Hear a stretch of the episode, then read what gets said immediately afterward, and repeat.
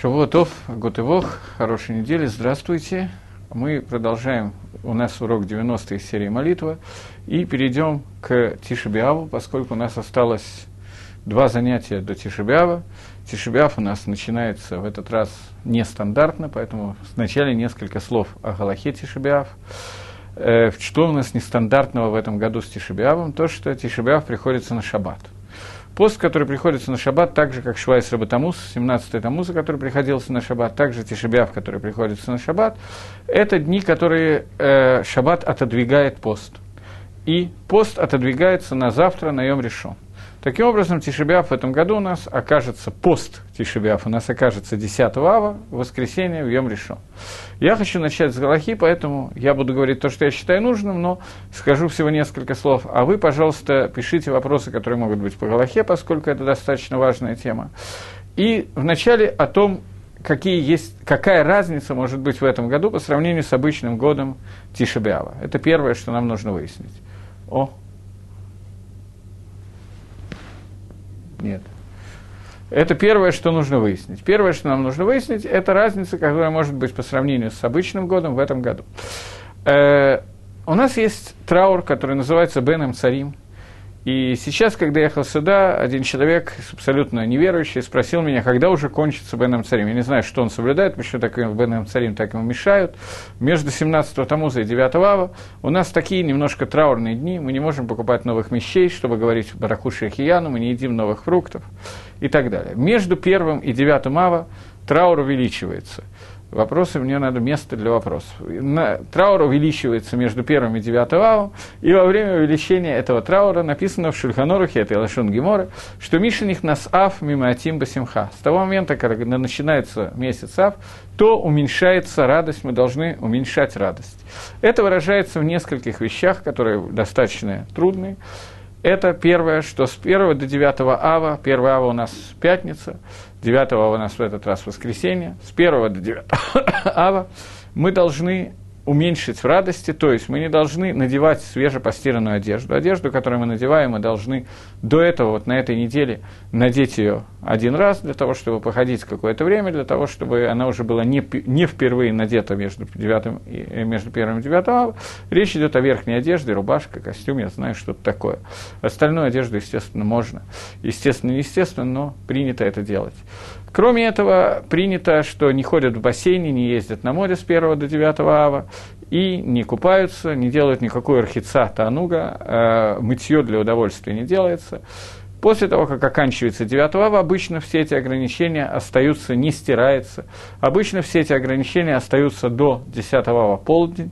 Но поскольку в этот раз 9 ава передвинута, сам пост передвинут, он и так 10 ава, то сразу после окончания поста можно подстричься, можно постирать, можно помыться и так далее, и так далее. Теперь это первое, что разница, которая у нас есть. Вторая разница, которая есть, она в основном для свардим, для ашкеназим ее практически нету. Обычно есть махлокис между ашкенадскими и сефардскими евреями. Ашкенадские евреи приняли э, вот эти вот дополнительные хумрот, дополнительные ограничения с 1 по 9. Сефардские общины идут по шите Рафьосиф Харом и Хабара. И ограничения вводятся только в неделю, в которой есть Тишибиав. В этом году фактически этой недели нету, поэтому это некоторое облегчение. Окей. Появляется какой-то вопрос.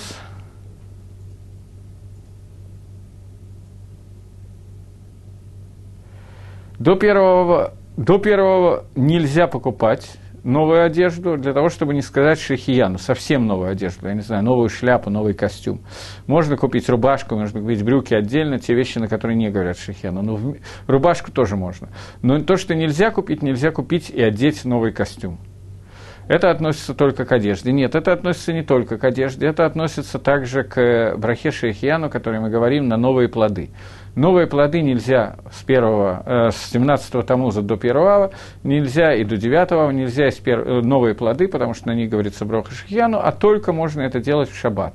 Если мы захотели, то в шаббат можно одеть новые плоды, э, кушать, извините, новые плоды, а одевать, наоборот, новую одежду. В случае, если это настолько необходимо, то это можно сделать в эти дни, даже в эти дни. Начиная с 1 по 9 более строгие ограничения. Кроме этого, поскольку у нас кончается шаббат, и шаббат плавно переходит прямо в, в пост, то поэтому мы должны обычно в шаббат, мы начинаем шаббат заранее и кончаем шаббат сильно после окончания шаббата. Мы сидим, радуемся, веселимся, затягиваем саудат шлиши и так далее. В этот шаббат сауду мы не должны затягивать. Мы можем начать шаббат раньше. В шаббат можно будет, э, несмотря на то, что шаббат это 9 ава, в шаббат можно будет кушать мясо, пить вино.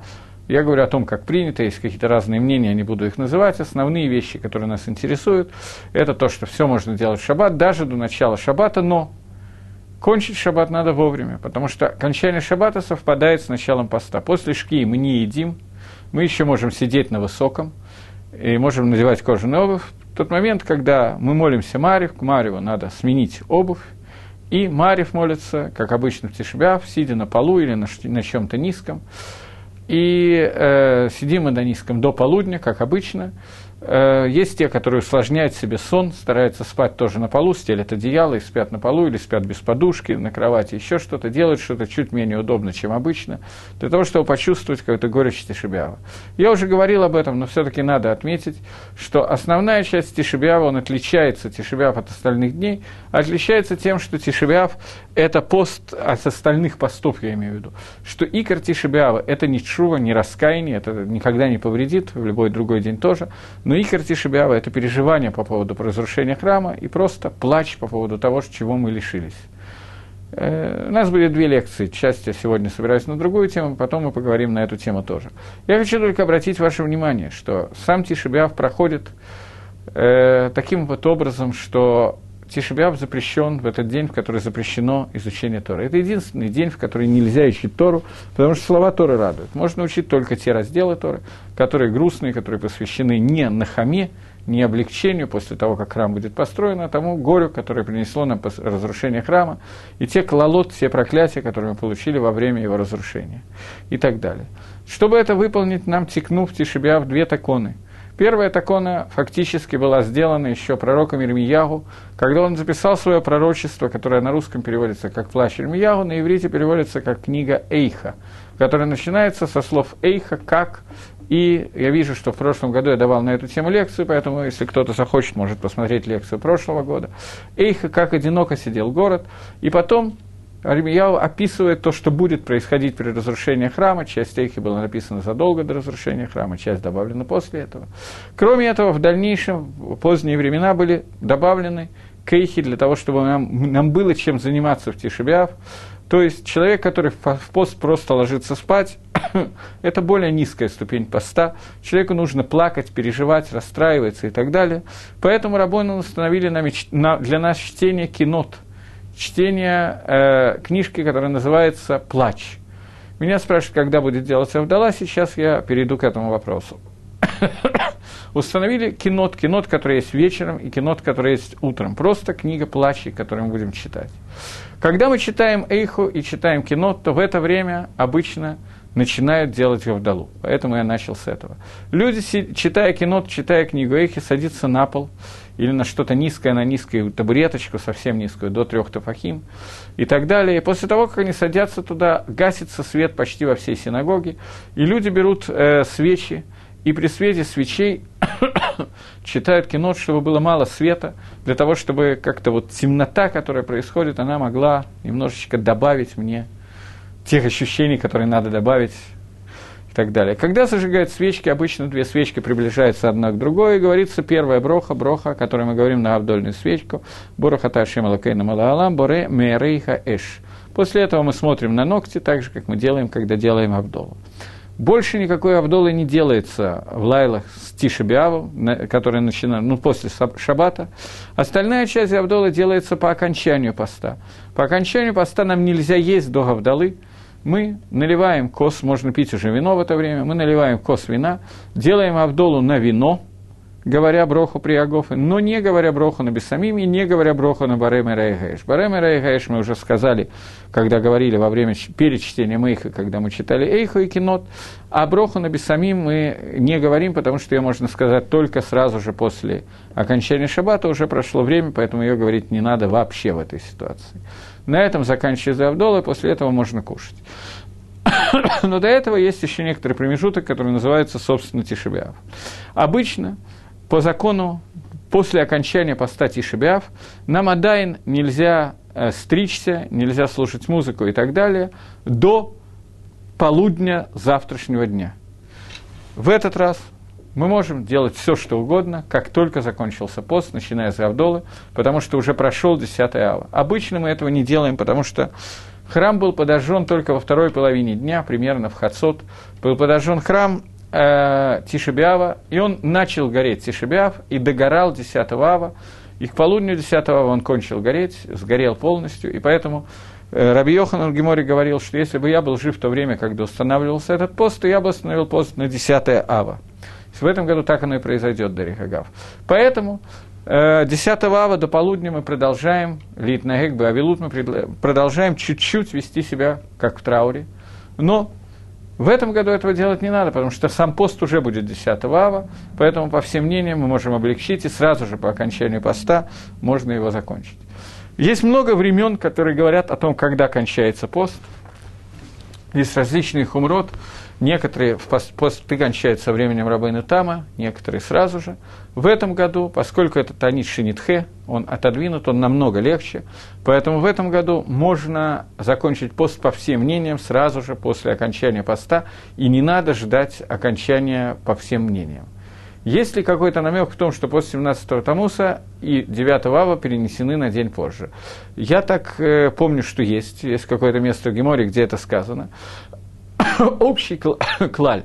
В чем здесь проблема? Проблема в том, что мы не можем поститься в шаббат. Кроме Йом-Кипура, когда мы постимся в шаббат, остальные посты, которыми Дарабонан, не могут отменить шаббат. Тишебиав – это пост, который указан, и 17 Тамуза, собственно, тоже, это пост, который указан в Танахе, но при этом он указан не в Торе, а в Навиим, поэтому этот пост не может, он называется пост Дарабона, но он не может отодвинуть, отодвинуть шаббат. Поэтому возникает вопрос, когда нам его делать. Либо в пятницу, то есть до, до шаббата, либо в воскресенье, то есть после шаббата. Здесь вступает в силу клаль, который учится из какого-то намека в Геморе. Я не думаю, что этот вопрос меня спросит и не смотрел. А по причине полного склероза я не помню, что именно там сказано, какой посук. Но есть посук, из которого мы учим, что паранута ломик демина. Несчастье мы не делаем, мы не объявляем о несчастье заранее. Поэтому посты мы не Магдемин мы не делаем раньше, чем положено, а всегда переносим на позже, чем положено. За исключением определенных мест, о которых говорит вот та Гемора, которую я точно не могу вспомнить, начало Гемора Мигила, которая говорит, что Пурим мы должны леагдим, мы должны сделать раньше при определенных ситуациях. Там написано, что почему мы должны сделать раньше, потому что я постепенно я вспомнил, что там написано, потому что сказано, что дни Пурима лоя ахер, не сделаешь их позже. Именно дни Пурима нам запрещено перенести на более поздний срок. Остальные дни, когда нам нужны, они не могут из-за шаббата быть, мы переносим на более поздний срок из общего правила, что мы не объявляем пуранут несчастья раньше, чем они должны произойти. Поэтому их объявляют, а, переносят на позже. Таким образом, намек есть именно на Пурим, что он делает раньше. Из этого мы учим, что остальные вещи мы не делаем раньше, а делаем позже. Таким образом, несмотря на общий склероз, мы коллективно вспомнили важную вещь. Двинемся дальше. Таким образом, у нас мы выяснили, каким образом и когда кончается Тишебиаф, и как начинается Тишебиаф. В Тишебиаф есть два мингага, о которых я уже успел сказать. Мингаг читать книгу Эйха и Мингаг читать кинот. Просто э, это не совсем лекционно так, но тем не менее, я хочу, чтобы мы знали, что написано в кинот, какие-то примеры. Я приведу два примера самых известных написанных кинот. Я могу больше, может, больше захочу, но тогда у меня может не хватить времени на другие вещи, поэтому я приведу один-два примера. Один пример кинот, который рассказывает. Кинот написано для того, чтобы мы плакали, для того, чтобы нам было плохо. Поэтому примеры, которые я скажу, они не будут вызывать у нас удовольствие, я не планирую это сделать. Я планирую, чтобы мы вспомнили об этом в Тишебиаф и немножечко поплакали по этому поводу. Сказано, что любой человек, который плакал по поводу разрушения храма, ему обещано, что он удостоится Нахамы, он удостоится увидеть, как храм будет построен заново. Поэтому я бы хотел, чтобы вы как бы услышали эти вещи. Во время осады второго храма, в Тишебяв были оба храма э, разрушены, первый и второй. Во время, во время разрушения второго храма произошли такие вещи, что э, во время, когда храм уже горел, в это время часть евреев убежали и спрятались э, внутри Иерусалима или вокруг Иерусалима, я не знаю точно, в каких-то пещерах, лесах и так далее. И сидели там целыми днями и голодали. Ночью они решались выходить наружу, потому что весь день патрулировали римские патрули, ночью тоже патрулировали патрули, но, однако, тем не менее, можно было как-то спрятаться, и они выходили на поиски съестного, просто чтобы не умереть с голода. Это был мацав пикох, нефиш, спасение жизни. Можно было есть все, что угодно, речь шла не о кашруте, а просто о чем-то, что можно было съесть. В основном они питались трупами убитых евреев. И вот, представьте себе просто какой кошмар. И вот один юноша, который был послан, была его очередь выходить искать чей-нибудь труп, наткнулся на труп своего отца и больше ни одного тела не нашел. Он не смог принести тело своего папы в пещеру, чтобы его съели. Пришел и вернулся и сказал, что там ничего нету. Отправили кого-то другого, он нашел какое-то тело и принес его вниз, и они ели. И только после того, как завтрак кончился, или ужин, мальчик, юноша понял, что он ел своего папу. Это один из кусочков, который зачитывается в кино, который мы читаем, и призван он, безусловно, чтобы мы не получили удовольствие от этого кусочка. Другой кусочек, похожий на это, говорит о том, было ли когда-то, на самом деле посуд Ремьягу, и на эту тему написано целое кино, это отрывок из э, пророчества Ремьягу, было ли когда-то в Израиле, чтобы милосердные женщины варили своих детей, поскольку они умирали от голода. Такими, таким образом, эти кинот мы читаем, сидя на полу, до хацота, до полудня. В полдень мы можем, поскольку храм уже загорелся, мы об этом поговорим в следующий раз, в полдень мы можем встать и пересесть на более высокие сидения, и в полдень есть еще одно разрешение – разрешение надеть тфилин и талит. Э, с утра мы не надеваем талас и тфилин, потому что талас и тфилин – это некое украшение народа Израиля, и мы не хотим украшаться в такой день. После полудня, поскольку надо выполнить митсу, мы это делаем, но только в Минху. До этого мы этого не делаем. Окей. Э, более или менее, да, еще до полудня запрещено курить в Тишебиав, после полудня можно курить. Это единственный пост, кроме Имкипра, естественно, где запрещено курение, но только полдня. Э, в Тишебиав не запрещено делать работу, это не шаббат, мы можем делать любые виды работы. Сказано, что работа, которую мы делаем в этот день, не будет иметь благословления. Но в случае, если есть гефсет, ущерб, можно выходить на работу, можно делать все, что угодно. Окей. Общие, примерно общие законы я вам сказал. Если можно, то задайте мне вопросы по законам Тишебиава, которые я забыл осветить, если есть какие-то вопросы. Тем временем я пока начну говорить на вторую тему, которая связана с этим, тему э, свитка Иремьяу, которая принято считать в Тишебиав. Свиток Иремьяу читается в некоторых общинах два раза, вечером и утром, в некоторых общинах только один раз, только вечером. Он читается с брахой, с благословлением, если есть свиток. Если нет свитка, то читается по книге без брахи. Свиток должен быть написан на пергаменте и читается, кто может не поститься. Азохан Вей вопросик. Сам спровоцировал, я понимаю. Как вы понимаете, на такой вопрос я не могу ответить. Мне должен быть задан конкретный вопрос про конкретного человека, у которого есть такая-то и такая-то проблема, может ли он не поститься. Тогда, возможно, я могу ответить на этот вопрос. В этот Тишебиав есть несколько более простая ситуация, поскольку это Тишебиав, который отодвинут. И в общем и целом беременная женщина или кормящая, у которой есть она мицтаэрит, ей тяжело, то в этом случае, в этот тишебиаф ей можно не поститься. В другие тишебиаф надо конкретно, очень подробно задавать вопрос Краву.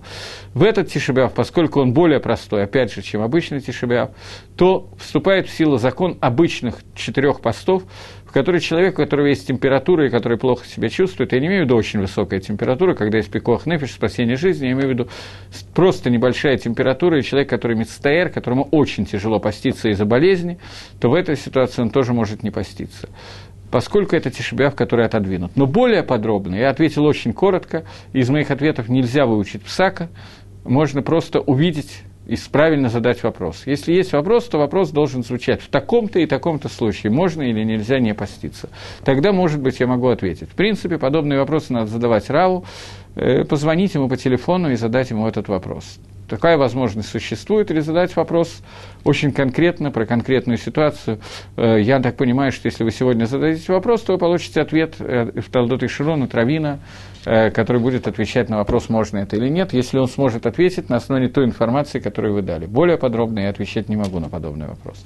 Двигаемся дальше. Э, свиток читается два раза по ашкенадскому обычаю. Насколько мне известно, хасиды читают его один раз.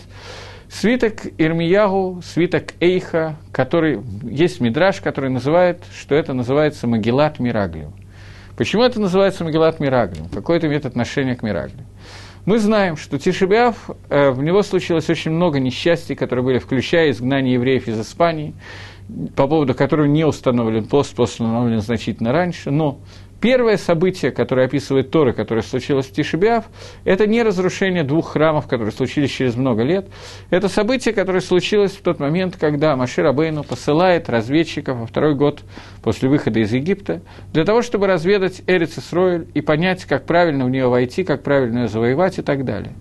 Тора говорит, «Вайомар Хашем аль Маше шлах лыха анашим». И сказал Всевышний Маше, пошли себе разведчиков.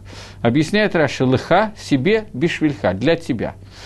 Маширабейну был поставлен перед выбором, посылать или нет, и он решил, что лучше вначале разведать и послать разведчиков, и послал разведчиков, которые пришли, и, как мы знаем, за 40 дней обошли все Эрицесроиль, и увидели, что Эрицесроиль – это земля с огромными плодами, с огромными мужиками, которые хорошо умеют воевать, и укрепленными городами, и пришли с выводом 10 из 12 человек, 10, все, по каждому человеку из колена вышло, и 10 из 12 глав колен, которые вернулись, это были цадики, мгурим, польные праведники, нам трудно понять, как такое могло произойти, они приходят и говорят, что земля, которую мы видели, это земля, которая Ахелит и Шивейка, она сжирает тех, кто там находится, укрепленные города, здоровые войны, и войти туда мы не можем, и кончается это, этот монолог, который они говорят, что в Торе написано «Хазак уми мену», народ, который там живет, он более сильный, чем мы. И Раша говорит, что надо читать не мимену, чем мы, а мимену, чем он. И говорит Раша «клопей мало», что имеется в виду тот, кто на небесах. Они дошли до того, что они сказали, что народ, который населяет Эрицесроль, сильнее Хасвышолом, Творца мира. И в тот момент, когда они это сказали, что Творец не сможет нас, нас туда ввести, в этот момент Амисраэль устроил плащ. Несмотря на то, что Калиф и Ешо пытались доказать, что это чушь, и так нельзя говорить, тем не менее народ Израиля устроил плач, плач, который длился всю ночь. И Гакодыш Барагу Всевышний сказал, что за то, что вы устроили плач на бес, бессмысленный плач на одну ночь, у вас будет теперь в этот день плач, который будет плач ледорот, на все поколения. Поэтому этот день, который с этой секунды, этот день стал днем несчастья для Амисраэля. Этот день, когда в пустыне, только в этот день, по одному из Мидрашим, по Геморе Бабасра, только в этот день умирали люди в пустыне, по 15 тысяч каждый год умирали. Они с 8 на 9 ава они копали себе могилы, ложились спать в могиле, весь Амисраэль. На завтра 15 тысяч оставались в могиле, остальные вставали и закапывали тех, кто остался в могиле. И так продолжалось 40 лет. Это первые несчастья, которые случились в Тишебиаф, но это, на этом все не закончилось, это продолжалось и продолжалось первый храм, второй храм, изгнание из Испании, и до сих пор 9 ава – это не самый лучший день, который может произойти. И это, это шорош Тишебиав, корень Тишебиава – это Мираглим, это разведчики. И нам надо попытаться понять две вещи. Первая вещь, что в поведении разведчиков является корнем вот этого дня, этих несчастий этого дня, это номер раз. И номер два, нам надо понять, почему в Магеллат Эйха, несмотря на то, что ее называет Мидраш Магеллат Мираглим, нигде не упомянуто слово Мираглим. Единственный намек, который там есть, мы сейчас постараемся его проследить. Э, есть намек на Мираглим, но нам надо его увидеть. Рамбан в своем комментарии к книге Бамидбар, книге в пустыне, комментируя Рамбан говорит, почему эта книга называется Бамидбар, потому что в этой книге нету ни одной заповеди, которая была дана какому-то поколению, кроме поколения пустыни. В всех книгах есть заповедь на все поколения. Здесь нету ни одной заповеди, кроме тех заповедей, которые даны на поколение пустыни. Вильнюсский Гаон сразу же на месте ловит Рамбана и говорит, как же ты такое говоришь. Ведь вот в книге Бемидбар есть заповедь, которая говорит, которую мы читаем каждый день в Шма, и сказал Всевышний Маше, сделайте себе цицит на краях одежды ваших, на все поколения ваши. Там прямо написано, на все поколения ваши, прямо в тексте Торы.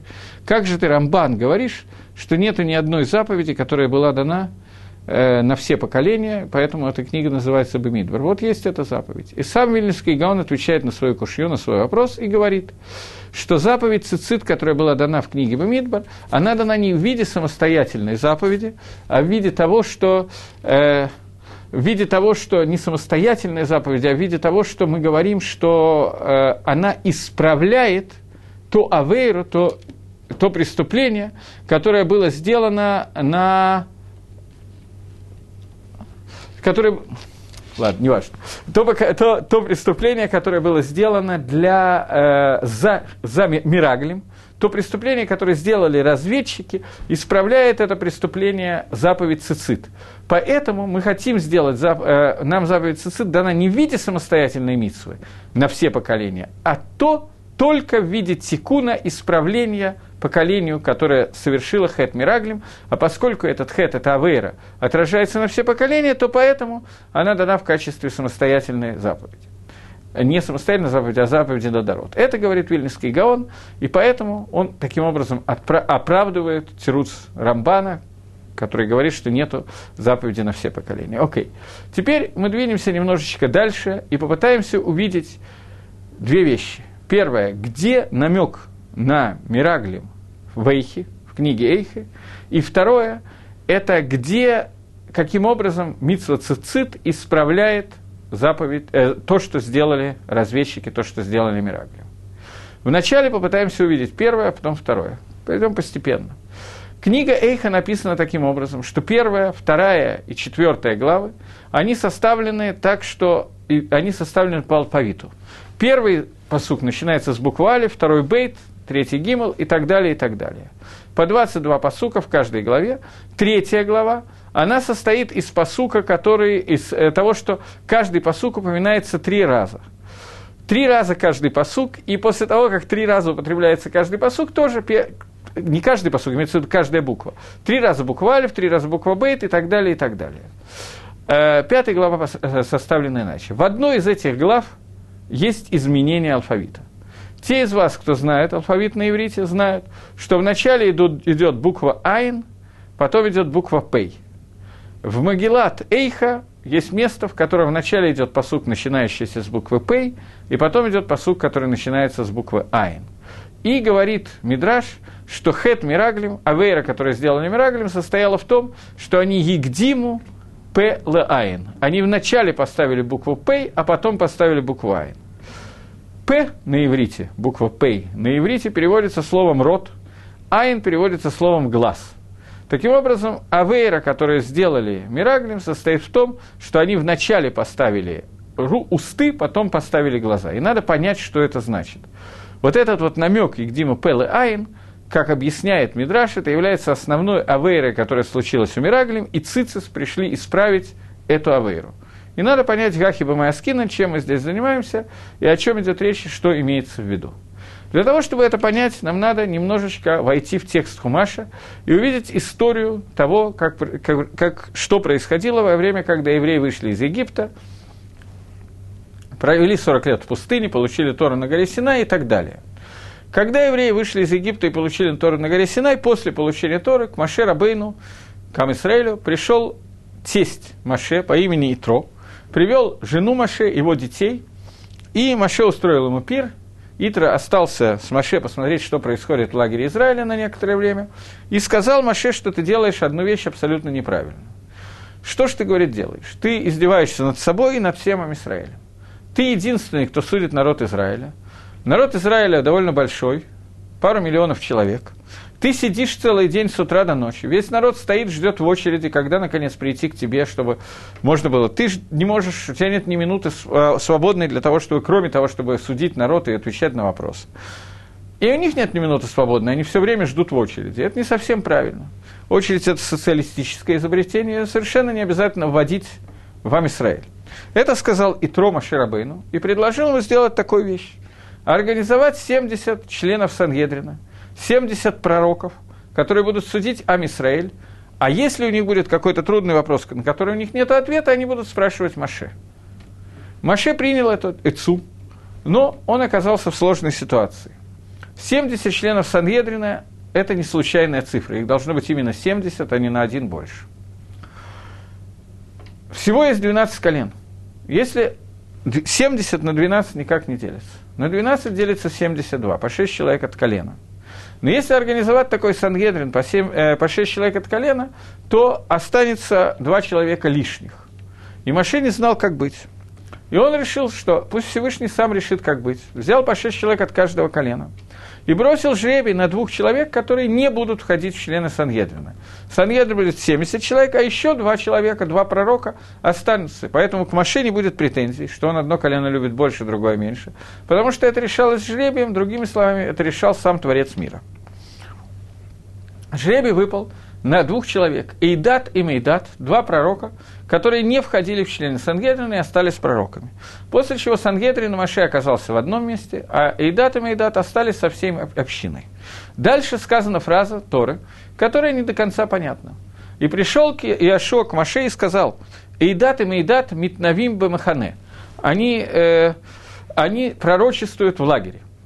Это сказал Маше, э, Иошуа Маше – и ответил ему Маше, Амикане Таби, ты ревнуешь мне, ты что ты хочешь? Это фра... И претензия Ишо, и претензия Маше на самом деле недостаточно понятны. Что я имею в виду? Что хочет Ишо? Пришел человек, который говорит, э, пришли люди, которые говорят, что Акодыш Барагу сказал нам сказать то-то, то-то и то-то. Что еще может хотеть от этих пророков?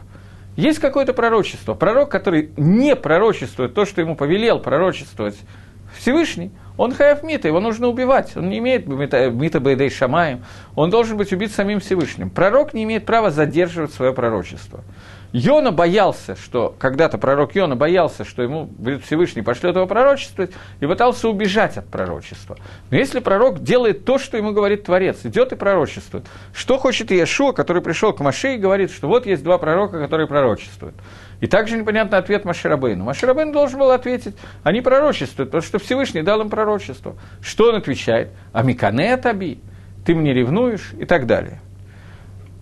Обратите внимание, что что именно говорили Маидат и Идат, в чем состояло их пророчество, Маширабейну не знал. Это не изложено в Торе. Все пророчества, которые изложены в Торе, они даны нам от имени разных людей, но написаны лично Маширабейну. Он их получил на Синае. Например, пророчество, которое дано было Биламу. Билама Раша, который пророчествовал о том, что будет с Амисраэлем, с Амалеками, с разными народами в прошествии времен. Он хотел проклясть Амисраэль и получил пророчество. Когда он пророчествовал, то он пророчествовал, э, как это сказать, текст того, что именно он получил, мы получили через Маширабейну. Поэтому он записан в Торе.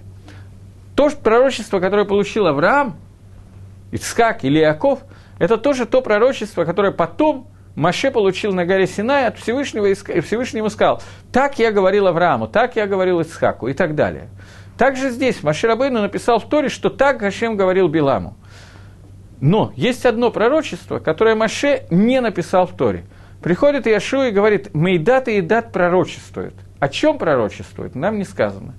Другими словами, Маше не знал пророчества, которое получили Мейдат и Идат. Весь Амисраэль знал, Маше не знал. Иешуа бен Нун знал, а Маше не знал. Поэтому Маше говорит, Гамикане Таби, есть пророчество, которое я не знаю, что ты от меня хочешь, ты, ты ревнуешь мне. Что это было за пророчество? В этом пророчестве содержится корень того, почему э, Мираглим совершили ту авейру, которую они совершили, совершили то, что они сделали. Существует понятие Торы, которое называется шалиях, посланник. Человек – это хидуш Торы. Сами мы такого не могли сказать. Человек может послать своего посланника для того, чтобы сделать какое-то действие, и это действие засчитывается, как будто бы сделал я сам. Я посылаю кого-то сделать какое-то действие, и оно засчитывается за то, чтобы я сделал, как будто бы я его сам сделал. Эти действия, наиболее известные из них, которые вы, может быть, слышали, это когда муж и жена разводятся, после этого она уезжает в какую-то другую страну, и нужно дать ей разводное письмо «гет», для того, чтобы написать это разводное письмо, не обязательно его должен писать муж. Муж может назначить шалеха, посланника, который отвезет, напишет или отвезет гет и вручит его жене, и это засчитывается, как будто бы муж разводит свою жену. То же самое с кедушином, со свадьбой. Можно послать посланника для того, чтобы ли кадежину, дать ей деньги кедушина, или еще каким-то образом, штаром или кадеш и так далее. Все эти вещи можно сделать через посланника.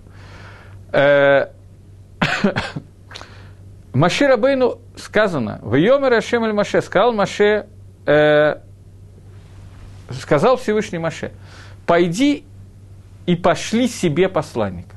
Посланники, 10 глав колен, которые были посланы Маше Рабейну разведывать Эрицесройль, они восприняли это как то, что они являются шлихим Шельмой Шарабейну, посланники Маширабейну. И вот они идут для того, чтобы выполнить шлихут, который дал Маширабейну. И в этом шлихуте они видят некоторый изъян, некоторый недостаток. За это время получился вопрос, я сейчас попытаюсь ответить на этот вопрос. Получился некоторый изъян, некоторый недостаток. В чем недостаток того шлихута, который произошел?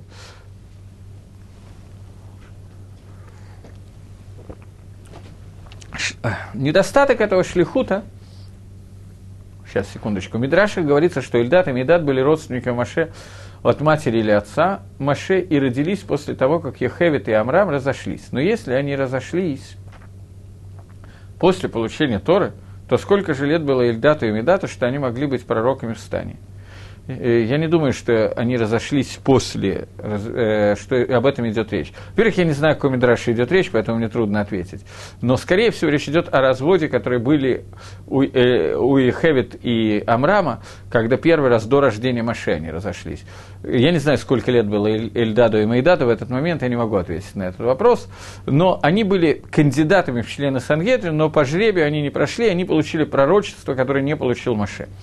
И когда посланники, то, что нам нужно, Лейньенейну, я просто не знаю, о каком Мидраш идет речь, э, Лейньенейну, то, о чем мы говорим, когда Маше э, посылает посланников, то посланники воспринимают это, что они посланники Маше. На самом деле в их посланничестве, в этом восприятии была некая ошибка, которую мы сейчас разберем. Они знают, что они посланники Маше, и они знают одно пророчество, которое не знает Маше. Есть всего одно пророчество в мире, которое не получил Маширабейну в это время. Это то пророчество, которое говорили Мейдат и Эйдат. Мы знаем, что Маширабейну не вошел в Эрицесройль. И о том, что он не войдет в Эрицесройль, сообщил Всевышний Маше в тот момент, когда Маше дотро... ударил посухом по скале для того, чтобы добыть из него воду. Он должен был обратиться к скале, а он стукнул в скалу. За это он был назнач... Э, наказан тем, что он не вошел в Эрицесройль. Это то, что написано Мифураж Псуким. Мидраж говорит, что впервые о том, что Маше не войдет в Эрицесройль, пророчествовали Мейдат и Идат. Они пророчествовали, говоря, Маше мет в Иешуа махнисларец. Маше умрет, и Иешуа ведет там Израиль в Эрицесройль. Теперь представьте себе ситуацию этих шлихим Маше, посланников Маше, которых Маше посылает разведывать, как лучше войти в Эрицесройль. Они точно знают, что они не войдут в Эрицесроль, потому что они знают, что они посланники Маше, и Маше не войдет в Эрицесроль, они это знают через пророчество. Когда они идут сознательно или подсознательно по Фрейду или без Фрейда, не будем сейчас входить в анализ нашего сознания и подсознания, мне недавно рассказали довольно хороший анекдот про Фрейда, как Фрейду приходит его жена и спрашивает, скажи, что означает, вот мне сегодня приснился такой нормальный, зрелый, желтый банан, что это значит – Фред говорит, ты знаешь, дорогая, когда банан может просто так присниться в качестве пищи. Так вот, несмотря на анализы и психоанализы, тем не менее, когда посланники знали, что они идут для того, чтобы увидеть и сообщить Маше, что он не войдет в Эрицесрой. Они знали это Бенавиют, сознательно знали, может быть, подсознательно. И когда они подсознательно и сознательно приходили в Эрицесройль, и заходили прямо на территорию Цисроль, они хотели увидеть ту причину, по которой Маше не сможет войти в Эрицесрой. Они хотели увидеть причину, по которой их шлихут обречен на неудачу. И для этого они туда входили. Другими словами, переводе на русский язык, что произошло? Они хотели увидеть то, что они знали заранее, что им нужно рассказать Моше. Они искали, как воспринять зрительно – то, что они уже заранее знали, как сказать устами. И это намекнуто в Мегилат Эйхе, когда сказано, что буква Айн идет после буквы П. Они הקדימו פה לעין. Они вначале сказали П, а потом Айн. Они вначале увидели, они увидели то, что хотели услышать, בקיצור. Это неверно. Когда человек идет что-то смотреть, он должен смотреть, получить объективную информацию. Они этого не сделали. Это был Хет Мираглим, основной Хет Мираглим. Произошел он по очень простой причине. Потому что они заранее знали, что им нужно увидеть. Они заранее знали, что они посланники Маши, их посланничество обречено на неудачу. У них была ошибка. Но этой ошибки они не рассчитали. Маше их посылал как не своих посланников, а посланников всего Амисраэля. А Амисраэль должен был войти в Эрицесроль, если бы они не сделали ту аверу, которую они сделали. Они сделали это, они сказали неверно, и они пришли к выводу, который заключался в том, что жители земли Канан, они сильнее Кибы и Холь, как будто бы сильнее Всевышнего. Всевышний не может с ними справиться. Это Авера, которая была не Гремет, которая приведена была из-за того, что они с самого начала знали, что мы не сможем войти в Эрицесрой. Они ошиблись, и в результате этой ошибки произошло то, что произошло. И это основной хет, хет, который заключается в Авере, который делают Мирагли. В Авере в том, что мы хотим видеть то, что мы хотим видеть, а не то, что есть на самом деле. Теперь вопрос, каким образом надо устранить эту ошибку. Для устранения этой ошибки, пишет Агро, пришла заповедь цицит. И нам надо попытаться понять, каким образом заповедь цицит может устранять эту ошибку в принципе. Макешер, какая связь между заповедью надевания вот этих вот ниток, которые мы надеваем на края одежды вашей, во все поколения ваши, и во все поколения мы устраняем тот бгам, тот изъян, который внесли мираглем в существование мира, когда мы, люди, стали леагдим пейла айн, стали вначале говорить, стали видеть то, что мы хотим видеть, а не то, что видим. То, что мы хотим рассказать, видеть то, что мы хотим рассказать. Э, каким образом цицы смогут этому помочь? Само слово, сама заповедь цицит, законы, краткие законы этой заповеди состоят в том, что если у человека есть одежда, которая состоит из четырех или более углов, то на четырех из этих углов должно быть повязаны определенного вида нити, определенное количество нити, определенное количество узлов и так далее. Так что всего вместе гематрия всего этого Маарехета, всей этой системы, составляет 613 числовое значение в соответствии с 613 заповедями. Я не буду сейчас объяснять, сколько узлов, сколько нитей, сколько гематрия самого слова цицис и так далее. Захотите, посмотрите или узнаете в другом месте. Теперь, э, в этих цицит должно быть, сегодня мы этого не делаем, почти никто, есть единицы, которые это делают, но в принципе в этих цицит должна быть голубая нить нить, которая окрашена кровью моллюска под названием килозон, какого-то определенного моллюска, и должна быть одна голубая нить. Это одна голубая нить, которая туда вводится, она называется птиль тхелот. Свет, э, нить цвета тхелот. И сказано о ней в молитве Шма, которую мы читаем, что вараитам ото, когда вы увидите ее, когда вы увидите эту нить цвета тхелот, то вы вспомните все заповеди и будете исполнять их и вспомните о Всевышнем. Вопрос, который возникает, естественный вопрос. Каким образом можно вспомнить о заповедях Творца в тот момент, когда мы видим какую-то нить света Тхелот? И можем ли мы сегодня это сделать, я далеко не уверен. Думаю, что одна из причин, то есть не думаю, я это слышал, читал, что одна из причин того, что сегодня этой нити у нас нету, заключается в том, что мы находимся на том уровне, что если сегодня мы ее навяжем и посмотрим на нее, то мы не очень вспомним о заповедях. Мы, наш духовный уровень оставляет желать лучшего. Я подобрал правильное словосочетание. Но само по себе нужно увидеть, что имеется в виду, что когда человек увидит Нитхела, то он вспомнит о заповеди. Есть известная гемора в трактате Минухот, которая рассказывает про одного молодого Ешива Бохера, Ешиботника, который хотел пойти э, в Бейдзнут, в публичный дом. Не просто. Он узнал, что есть какая-то зана, блудница, которая стоит фантастическую сумму денег, но говорят, что она того стоит. Он записался в очередь, там была длинная очередь, она серьезно работала, секретарша, все как положено, уплатил. Пришел. Гемор очень подробно рассказывает об этом, я так подробно вряд ли смогу рассказать, но тем не менее. Э, он увидел ложе, состоящее из 12 перин, почти как принцесса на горошине, где возлежит она в обнаженном виде – он начал раздеваться, и цицит, которые на нем были надеты, хлестнули его по физиономии. Он быстренько-быстренько оделся и собирался выходить. Она спрыгнула с этого ложа и говорит, что скажи, какой бгам, какой изъян ты во мне увидел? Вроде все говорят, что я очень красивая. Он сказал, что я могу поклясться в том, что у тебя нет ни одного изъяна, ты полное совершенство, но есть такая заповедь, заповедь Цицит, которая мне напомнила о том, что я хочу сделать авейру, я не могу сделать это авейру, я не могу сделать этого преступления. Спросила она, у кого он учится. Человек сказал ей, что он учится у такого-то и такого-то рава. Э, через некоторое время, несколько лет, она появилась у него и сказала, что она прошла гиюр. Она отдала треть своего состояния, она была к этому моменту уже безумно богатая.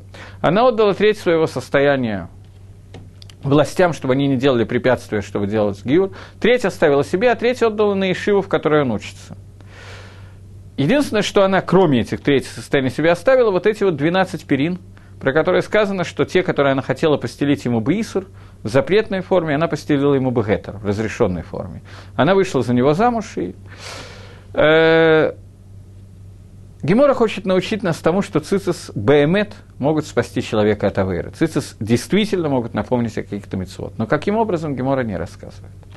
Само, сам перевод слова «тхелет» может помочь нам понять, о чем идет речь. Тхелет, голубая нить, о которой идет речь, если вы запишете, у меня нету доски, поэтому я могу только по буквам сказать, тав, каф, ламит, тет, тав, тхелет, можно прочитать как слово тахлит.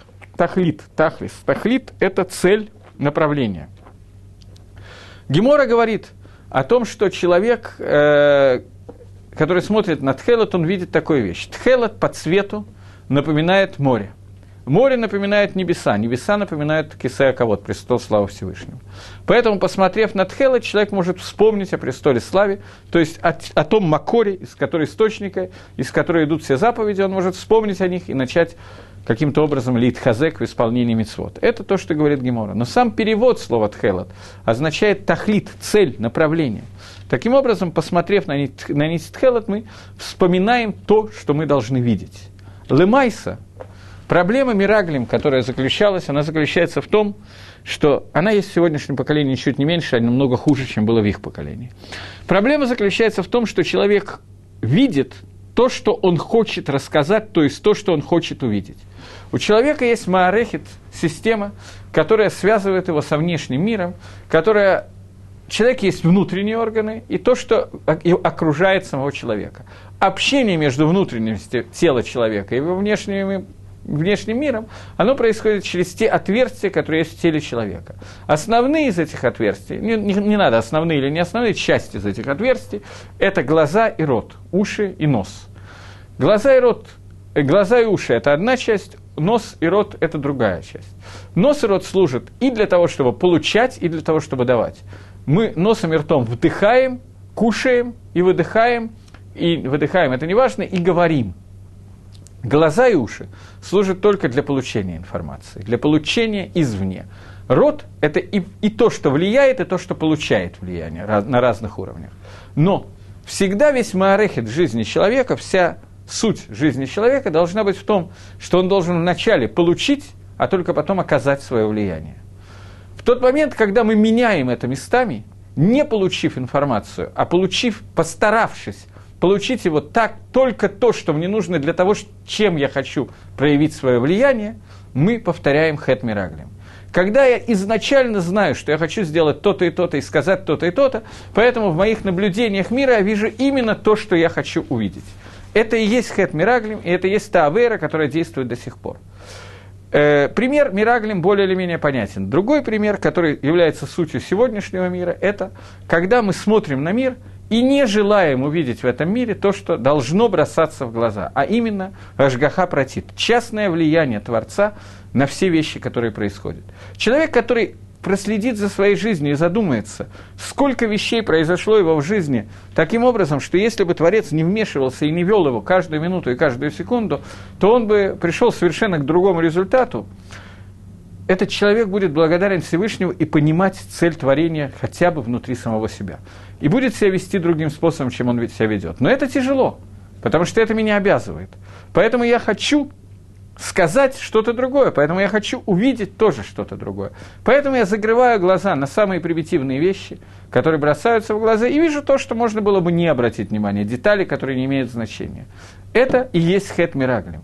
я хочу подчеркнуть, что Гемора говорит, что любое поколение, в котором не построен храм, оно несет ответственность за те, все те аверот, за которые храм был разрушен. Если Мидраш говорит в Эйхе, Мидрашейха говорит о том, что э, храм, одна из причин разрушения храма, это шорош Магела Эйха, который называется Магелат Мираглим, это то, что мы видим, не то, что нам показывают, а то, что мы хотим рассказать, то это означает, что это проблема, которая осталась у нас на сегодняшний день, и может быть с отсутствием нити тхелот, потому что большая часть общин не надевает нити тхелот. Сегодня эта проблема еще более острая, чем была в другие времена. Таким образом, что нам нужно в тот момент, когда мы вспоминаем о Нитит Хелот и смотрим на цицит даже без Нитит Хелот, что нам нужно увидеть в этот момент? Нам нужно увидеть Гашгаха протит частное влияние Всевышнего, которое оказывается на каждое действие. Существует две основных гангаги, две основных линии управления Всевышним этим миром. Ганага, которая соответствует имени Элаким, имени Всевышнего Элаким, которая показывает влияние Хицани, внешнее влияние Всевышнего. Когда мы говорили про время Танаха, то это влияние, которое мы видим через звезды, через созвездия и так далее. Когда мы говорим про сегодня, мы уже не умеем пользоваться звездами созвездиями, но с другой стороны мы умеем пользоваться законами более э, Мариота, Эйнштейна, Ньютона и так далее. Поэтому сегодня, наблюдая этот мир, мы видим, что мир строится согласно законам природы, и когда человек по имени Ньютон сидел под деревом, на него упало яблоко, у него могло быть несколько реакций на эту тему. Он выбрал одну из них. Большая часть людей вспоминали маму сразу же. Ньютон первый, кто задумался над тем, почему она упала, и сразу же не вспомнил маму. Но он... Сейчас дальше, дальше, дальше. Но он, Ньютон, когда вместо того, чтобы вспомнить маму, он задумался о причине падения яблока, он вдруг сообразил, что F равно mg. Это большой скачок в изучении мира. Но другой человек, который посмотрел бы на это, мог увидеть еще какие-то вещи, значительно более высокие. Эйнштейн мог себе позволить сказать, что чем больше я узнаю о строении мира, тем больше я вижу руку Творца – но это надо быть Эйнштейну. Я сегодня не очень много знаю о строении мира, и мне кажется, что рука Творца намного легче увидеть в других вещах, не через законы теории относительности, которые мало кто понимает. Но, тем не менее, это тоже возможно. Проблема заключается в том, что изучая мир сегодня, мы видим то, как Всевышний Бог Инхицани, назовем это так, внешнее влияние Всевышнего на мир – и не видим, что Всевышний влияет не только через законы природы, звезды и созвездия, которые тоже являются рукой Творца, вне всяких сомнений, но Всевышний влияет на мир и напрямую, минуя законы природы, и воздействуя так, что мы видим его воздействие, это называется Гашгаха Протит. Эти вещи, которые нужно увидеть. И верхом того, что когда мы это видим, должно быть то, что произошло с Илья Нави, который был на горе Кармель, и который нарушил Тору на горе Кармель, это очень известная история, в тот момент, когда он увидел, что весь народ поклоняется Баалю, поклоняется идолам, он решил, что это лавода Ашем Эфиру Таратеха, время службы Всевышнему, мы должны оставить Тору. Тора разрешает нам оставить одну из заповедей на одно время, в случае, если это необходимо для того, чтобы восполнить исполнение всех мецвод. Есть спор Рамбама и Тосфос. Илья Анови это сделал через, он получил приказ Всевышнего через пророчество, или он сделал это самостоятельно, но Всевышний согласился с ним. В любом случае он вызвал жрецов Бааля и сказал, что мы принесем жертвы на горе Кармель. Почему он нарушил Тору? Потому что жертву после строительства храма можно было только в храме делать. Илья Нови решил, что в данном случае это верно сделать так, чтобы весь народ мог там присутствовать. Они собрали весь Амисраэль. Жрецы Бааля принесли жертвы свои – он принес свои жертвы. И они сказали, что те жертвы, к которым сойдет огонь с небес, тогда мы увидим, что с ним пребывает Всевышний, что Всевышний с ним. Илья обратился и сказал, Амисраэль, сколько времени вы будете сидеть на двух стульях? Если Бааль – это Бог, идите к нему, если Всевышний Бог, идите к нему. Он обратился ко Всевышнему, вначале жрецы Бааля обращались, долго молились, из результат был равен нулю. После этого обратился Ильяху и сказал, он зарезал теленка и приказал принести столько воды, сколько смогут найти. Это было время засухи, но тем не менее вода какая-то была. Принесли невероятное количество воды и напалили на жертвенник Всевышнему. И вода набралась так, такое количество воды, что она стекала с горы Кармель так, что там образовались целые ручьи и протоки. После этого Илья обратился с молитвой Минха ко Всевышнему с просьбой, и сошел огонь с неба, и жертва Ильяу зажглась. И в этот момент весь народ воскликнул «Гашем Гуга Элаким». Гашем – это мера Всевышнего, это имя Всевышнего, отражающее внутреннюю структуру влияния Творца на этот мир, которая влияет по закону природы, без законов природы напрямую и отражает Гашгаха протит частное влияние не через Гангагу законов природы, управления по законам природы, а просто напрямую. Элаким – это влияние, которое оказывается через законы природы, в то время оно воспринималось через звезды и созвездия. Сегодня мы этого уже не очень умеем, но тоже какие-то вещи в астрологии кто-то понимает и так далее. Мы в основном через законы физики и химии это воспринимаем сегодня. Когда народ воскликнул «Гашем Гуа Элаким», это та фраза, которую мы говорим в конце Имкипура семь раз, если я не ошибаюсь, Гашем Гуа Лаким. Это фраза, которая прозвучала на горе Кармель, когда весь Израиль увидел, что два проявления Всевышнего внутри законов природы и проявление Всевышнего напрямую – это один Творец, это одно проявление. Всевышний Он и Лаким, Он влияет общим образом, и Он влияет частным образом, в зависимости от наших мицвод и так далее. Есть законы природы, которые связывают Всевышнего с нами больше, чем F равно МЖ. F равно МЖ – это внешнее проявление, оно существует, с ним никто не спорит. Но оно – это то проявление, которое может прийти к состоянию, когда мы, не дай Бог, можем сказать, что Гашем не управляет миром, Творца нету, хас вышел. Когда мы говорим о том, что Гашем и Элаким, мы говорим, что все, все вещи, которые находятся в природе, они все исходят от Творца и приходят к нам через кисе, кого через престол славы Всевышнего. Этому способствует Хелот – когда мы смотрим на цицит и видим, что на север, юг, запад, восток, на четыре стороны света, куда бы мы ни посмотрели, цицит должны нам помочь правильно воспринять то, что мы видим. То есть, что значит правильно воспринять то, что мы видим? Они должны нам помочь увидеть тахлис, цель того, для чего нам даны глаза и для чего мы смотрим. А не то, что мы хотим рассказать. Сегодня, у нас у меня уже очень мало времени, но сегодня меня очень злят некоторые люди, в том числе рабоним, которые используют слова Торы для того, чтобы подтвердить словами Торы то, что им хочется сказать. Они хотят сказать какую-то вещь и ищут в Торе, где это написано. То есть они ищут не настоящий пшат того, что написано в Торе, а то, что мы хотим подтвердить этим. Подтвердить Торой то, что, то заключение, которое мы даем. В лучшем случае это заключение верное. В худшем случае это просто неверное заключение, но мы находим доказательство ему из Торы. Таким образом, два человека могут найти из Торы доказательства разных совершенно противоположных вещей. Когда мы смотрим в Тору, у нас должна быть та же самая проблема. Мы не должны увидеть то, что мы хотим рассказать. Это был Хет Мираглим. За это был разрушен храм, и все время, пока это у нас останется, мы не сможем присутствовать при строительстве храма, при том, как храм будет построен или спустен с небес, неважно сейчас что. Таким образом, икор нашей авойды, одна из вещей, которая связана с нашей авойдой Тишебиава, это оплакать тот хет мираглим, то, ту проблему, которую внесли Мирагли в наш мир, разведчики, когда они рассказа, увидели то, что они хотели рассказать. Мы должны научиться видеть объективно то, что есть на самом деле, а не то, что нам хотелось бы потом пересказать, и мы увидим доказательства тому, что мы хотим рассказать.